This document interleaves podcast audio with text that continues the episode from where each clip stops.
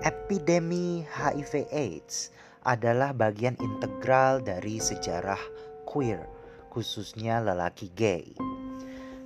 Kehadiran teknologi medis seperti pil ARV dan juga PrEP telah memberikan kemungkinan baru dalam kerja-kerja pencegahan HIV.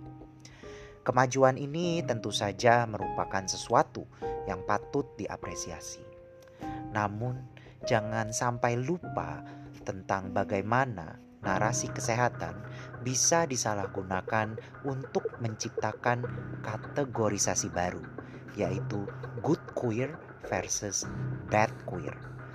Tubuh yang sehat adalah hasil kedisiplinan individu dalam menjaga diri, sedangkan tubuh yang sebaliknya biasanya dicitrakan sebagai akibat dari individu yang gagal menjaga kesehatannya sendiri.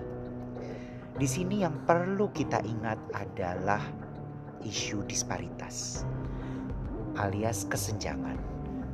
Disparitas atau kesenjangan layanan dan akses terhadap layanan HIV/AIDS masih begitu lebar tidak semua orang memiliki akses yang setara terhadap layanan-layanan ini. Sehingga ketika kita bicara tentang pencegahan HIV/AIDS, kita tidak bisa melarikan diri dari problem struktural ini.